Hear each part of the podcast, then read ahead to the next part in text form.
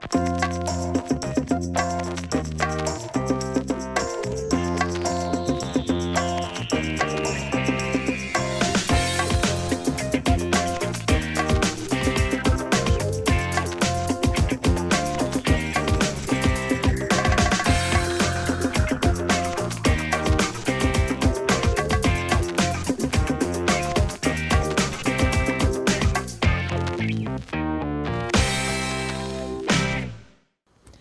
Ráno všem. Já jsem ráda za toto pozvání na toto kouzelné místo, protože uh, samotný ten fakt, že jsem venku u vody v přírodě, což jsem celý rok, nemyslím tím u vody jako, že bych ležela u vody a moje svěřenky a svěřenkyně taky, uh, jsme v podstatě skupinka, nevím, jestli vám říká něco pojem rychlý holky. Dalo se to donedávna skloňovat ve všech, ve všech fázích, co se týče atletiky u nás. Doufajme, že u nás začaly vidět i trošku víc po Evropě a po světě. Uh, takže zadání dnešního ranního setkání mě velice nadchlo, protože samo o sobě to slovo je dost kouzelný, aspoň pro mě. A myslím si, že se sportem to velice souvisí. Uh, já si myslím, že to není jenom, možná nejdřív mě napadlo jako slovo kouzlo, kouzelník, kouzlit, něco vykouzlit, ale ono v podstatě celý, celý vlastně ten náš, ten náš počin, já a moje svěřenkyně, které si myslím eh, něco ve světě i v Evropě znamenají, myslím si, že vlastně to samo o sobě je určitý druh kouzla. Celý ten, celý ten proces, který vlastně my spolu absolvujeme, je v celku, nemůžu říct, že úplně jako kouzelný. Lepší je možná říct to slovo magický, protože uh, aby nějaké, nějaké výkony nastaly, tak vlastně ty lidi, kteří eh, spolu vlastně jsou skoro každý den, několik, několik roků po sobě, když to spočítám, dejme tomu od, tedy od, od Aten, tak je to, jestli dobře počítám, 2004 No, nebudu to počítat, protože už je to strašně let, ale celé to kouzlo pro mě, pro mě osobně spočítá v tom, že v momentě, kdy se připravujeme na nějaký, na nějaký výkon nebo na nějaký vrchol každé té sezony, ať už je to halová nebo letní sezona, tak celé to kouzlo spočívá v tom, že vlastně mm, nikdy nevíme, nikdy nevíme, jak to dopadne. Samozřejmě máme určitý, určitý cíl, určitá, určitá vize tam je, určitá přání tam jsou, ale všechno podmiňuje strašně moc věcí, strašně moc strašně moc součástí každodenních činností. Teď jede vlak, tak chviličku počkáme.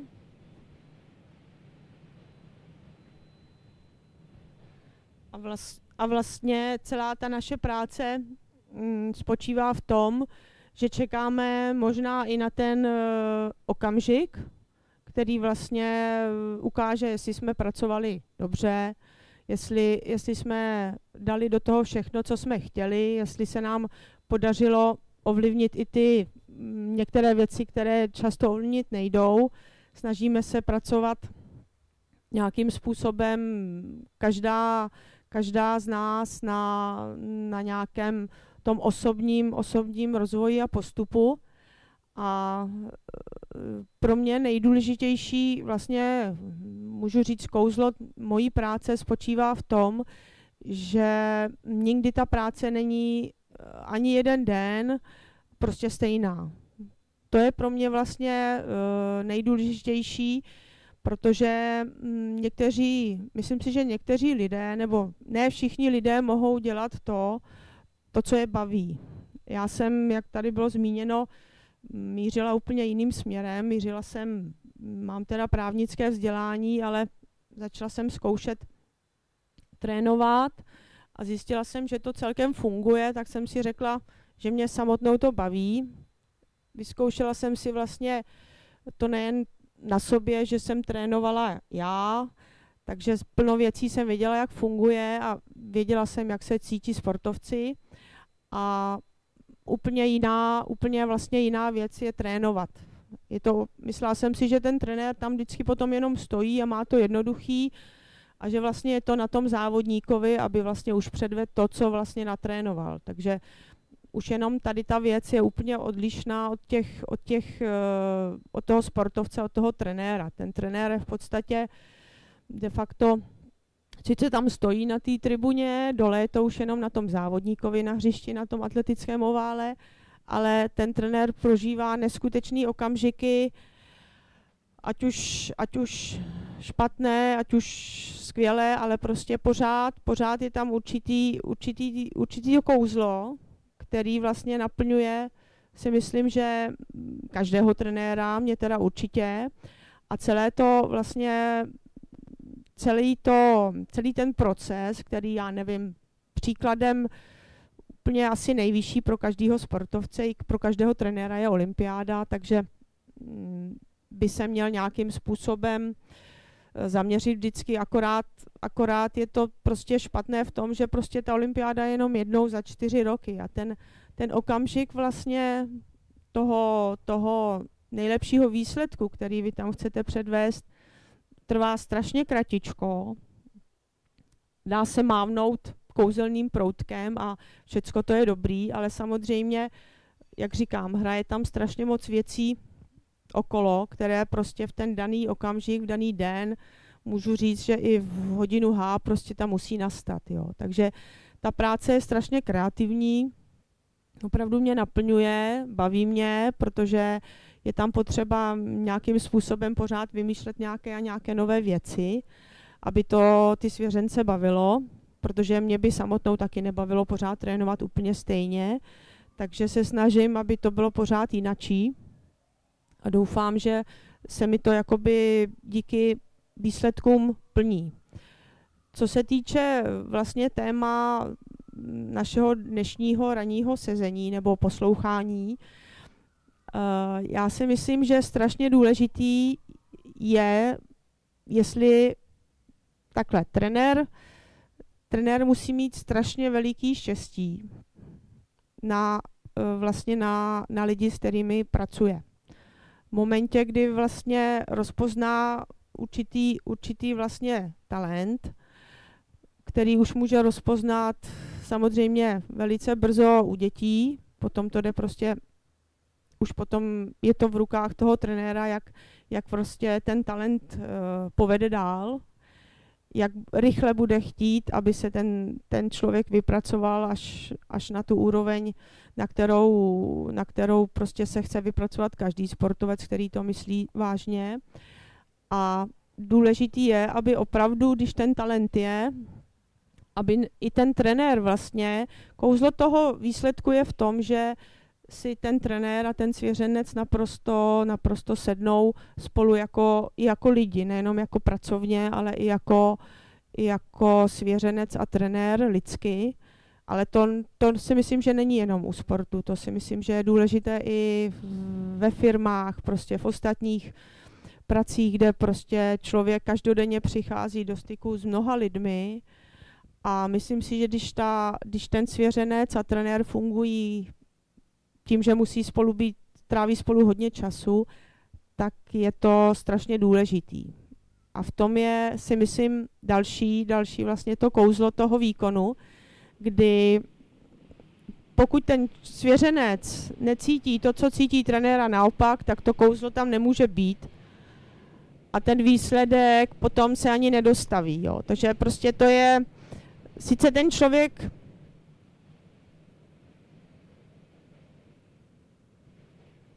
člověk může strašně moc chtít, nebo svěřenec, i trenér, ale pokud tam neexistuje taková ta vzájemná symbioza, tak si myslím, že, že prostě to nemůže fungovat. Nebo může to fungovat jenom chviličku, ale ne, nemůže to fungovat úplně potom na té top úrovni, eh, kde vlastně strašně hraje moc vlivů jiný, jiný prostě momenty, který potom se skládá jako do té mozaiky, až to tam všechno zapadne, tak prostě mm, myslím, že ten výkon prostě je znát, je vidět a ty lidi, ty lidi prostě vědí, že pro to udělali max.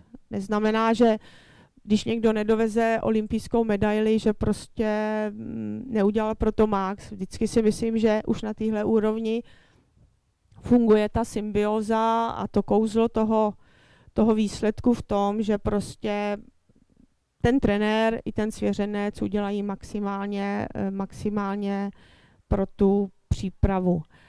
Stejně tak si myslím, že můžeme mávnout tím kouzelným proutkem a zároveň po tom mávnutí se zase opět všecko, všecko ztratí, nastoupí vlastně, nastoupí, nastoupí fáze, kdy, kdy prostě si přestanete s tím člověkem rozumět, možná ani ne tak trenérsky jako lidsky. A celý to kouzlo toho, toho okamžiku předtím, celé to kouzlo vlastně těch eh, let, co jste strávili spolu, vlastně najednou mávnutím toho proutku zmizí. A to je prostě, i to k tomu patří, je to takový trošku vždycky jakoby asi, mm, můžu říct, že i bolestivý, ale, ale vlastně, aby něco nového vzniklo, tak zase musí něco předtím skončit. Jo.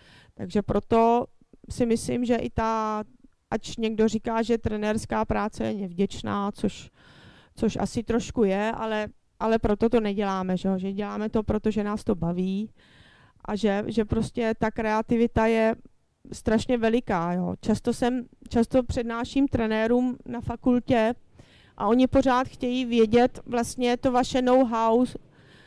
Každý trenér má svoje know-how, ale, ale kouzlo, opět to kouzlo toho úspěchu, ať svěřence, tak trenéra je v tom, že vy, radši počkáme,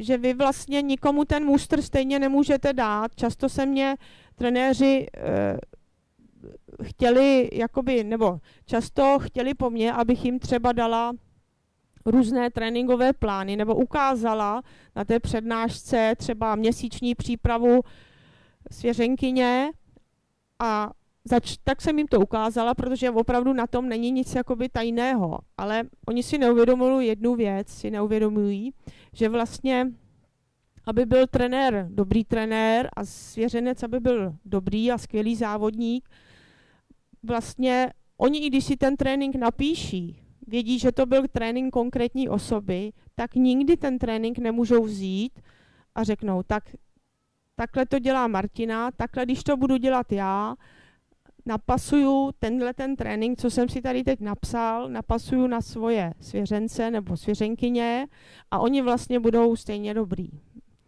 Ale ono to tak nefunguje, protože každý, každý člověk je jiný, i každý z nás je jiný. Jo. Takže ten trénink není vůbec žádné tajemství. A samozřejmě, kdyby oni vzali ten konkrétní trénink konkrétní osoby, kterým jsem jim na té přednášce poskytla, tak to nikdy nemůže fungovat z jednoho prostého důvodu. Protože každý, každý ten svěřenec je úplně jiný. Jo? A ten, i ten trenér musí rozlížit, co pro daného svěřence je dobré nebo není. A v tom je právě si myslím, že trenéra nemůže dělat každý, že prostě pokud pojde po nějakých, podle nějakých knížek, statistik, brožurek, co kdy kdo napsal, jaký trenér, tak to stejně nemůže fungovat. Stejně jako to nemůže fungovat s člověkem, který prostě určitá míra talentu tam musí být. Míra, míra talentu, další, další odhodlání, psychika, všecko funguje ve strašně, ve strašně velkých řetězcích a pokud to tam není, a opravdu někdo veme ten můj trénink a napasuje ho třeba na Marii Novákovou, tak to stejně fungovat nebude. A ten trenér to musí poznat. Ten trenér musí si přijít sám na to, v čem vlastně je ta jeho síla. A můžu říct, že i vlastně je to takový jakoby trošku vaření a kouzlení, protože já, když si často připravuju tréninky, je to v podstatě jsem jako učitel, dělám si přípravy doma, protože musím reagovat na dané situace, které zrovna nastávají, když je člověk třeba zraněný nebo, nebo ho něco jiného trápí, ať už od psychiky, tak prostě třeba ve škole, doma, tak prostě mám, zjistila jsem to v roce 2004 právě před olympiádou v Atenách, že jsem měla poprvé takový ten pocit, něco si napíšete na papír a pořád se mi to jakoby vnitřně nezdálo, že jsem si říkala, tenhle trénink teď před tou olympiádou tam nemůže být, protože, protože mi to nějak jakoby nesedělo vnitřně. Takže jsem psala další trénink, zase to nesedělo, takhle jsem napsala čtyři tréninky a až ten čtvrtý jsem měla takový ten vnitřní pocit, že to vlastně, teď je to ono. A nedokážu vůbec říct, jako co mi napovědělo dovnitř, do mě, že ty tři předtím musím škrtnout nebo vytrhnout z toho bloku a nechat tam jenom ten čtvrtý trénink. A nakonec se ukázalo, že opravdu ten čtvrtý trénink, ten rozhodující, který jsme prostě udělali, byl ten nejlepší, co jsme udělat mohli. A do dneška si nedovedu vysvětlit, proč, proč se to tak stalo. A častokrát, ne, nebylo, toho, jak, nebylo to moc krát, častokrát se mi potvrdilo, když jsem pořád neměla jakoby dobrý pocit, třeba před závodama, před důležitýma i méně důležitýma závodama, jestli, jestli vlastně ten závodník předvede to, na co má, a vždycky, když jsem jakoby váhala a opět přišlo, zase nevím odkud, je to takový zvláštní, jo. takže proto, proto vlastně téma toho dnešního, té dnešní přednášky je i pro mě v podstatě zvláštní tím, že já dodnes nevím, kde se ve mně vždycky ten pocit bere, že někdy to vím, ale někdy to nevím. Ale to někdy to vím, že přijde jednou za čas. Třeba nějak jsem to neskoušela počítat, kolikrát za rok to přijde. Ale vždycky, když jsem to uvnitř cítila, prostě, že jsem z toho měla dobrý pocit a že to dobře dopadne, tak se to tak stalo. Takže, takže to si myslím, že, že nedokážu si to prostě vysvětlit. Kdybyste mi třeba někdo řekl, čím se to děje, nebo jestli jste měli při třeba při nějakém rozhodování něco udělat, že jste někdy nevěděli a byly situace, kdy jste věděli hned, že to je správně, nebo vám něco uvnitř říkalo, že to je správně, tak jako v tomhle, v tomhle si myslím, že je, je to pro mě zvláštní a nevím, nejdřív jsem si říkala, že bych tomu chtěla přijít na klou, proč to tak je, ale zároveň jsem si řekla, že asi, že asi to bude tak, že to tak prostě cítím a ne, ne, nemá cenu se tím zabývat a vždycky, když něco takového bude, tak mi někdo nebo něco napoví uvnitř, že to tak je správný. Uh, takže nevím, nevím, jestli teda nějakým způsobem jste, jste trošku pronikli jin, jiným, jiným, jiným jakoby směrem k té naší práci trenerský. Nechtěla jsem tady vůbec nějaký odborný přednášky, proto jste sem asi nepřišli. Je to pro mě, je to pro mě prostě opravdu jsem ráda, že tuhle práci můžu dělat a myslím si, že, že mě hodně naplňuje. Tak já vám děkuju.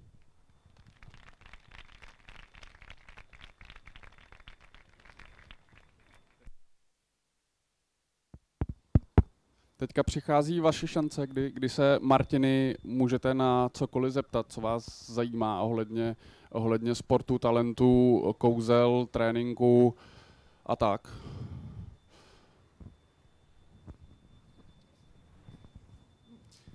Jak přenášíte tu jistotu svojí, že to dobře dopadne na toho svého svěřence? Když třeba on si tím úplně jistý nemusí být, že jo? No, ta, ta psychika toho svěřence je někdy zvláštní. Uh, přenos, uh, samozřejmě, mluvila jsem o tom pocitu, který nemám vždycky. Je to prostě jednou na čas, když se to někde prostě objeví a je to uvnitř. Není to po každý.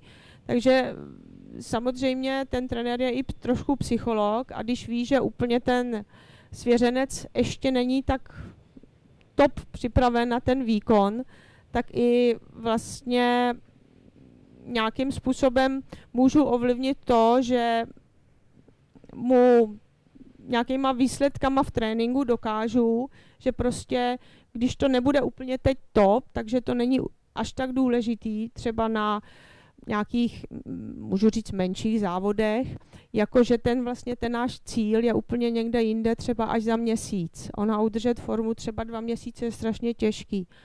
A ty svěřenci jsou strašně netrpěliví. Oni by nejradši v květnu už předvedli to, co v srpnu, ale ono to nejde. Ani z fyziologického hlediska. Jo. Takže spíš, protože vím, že jsem byla úplně stejně netrpělivá jako oni. A stejně tak jsem poznala, když to ještě nebylo ono. A chtěla jsem od toho trenéra pořád slyšet, že už to je ono. Jo, takže já teď začala jsem u dětí a teď trénuju dospělí a ty dospělí zase tak nebo, ne, jako nemůžete obalamutit. Oni už jako to tělo svoje zná a už se cítí, jestli to je dobrý nebo ne. Ale snažím se v podstatě e, psychologickou nějakou podporou jim vysvětlit, že to prostě je určitá posloupnost a že, že musí věřit tomu mýmu tréninku, aby to dopadlo za měsíc na olympiádě tak, jak by to dopadnout mělo a jak chceme. Takže je to určitě někdy, jak říkám, trenér je tak trochu i učitel, pedagog, vychovatel, psycholog. Strašně moc věcí se schází v tom jednom řemesle. Ale dá se to. I když třeba u děvčat je to těžší než u kluků. Kluci to moc jako neřešej. Holky se tím moc zabývají, jako ženský.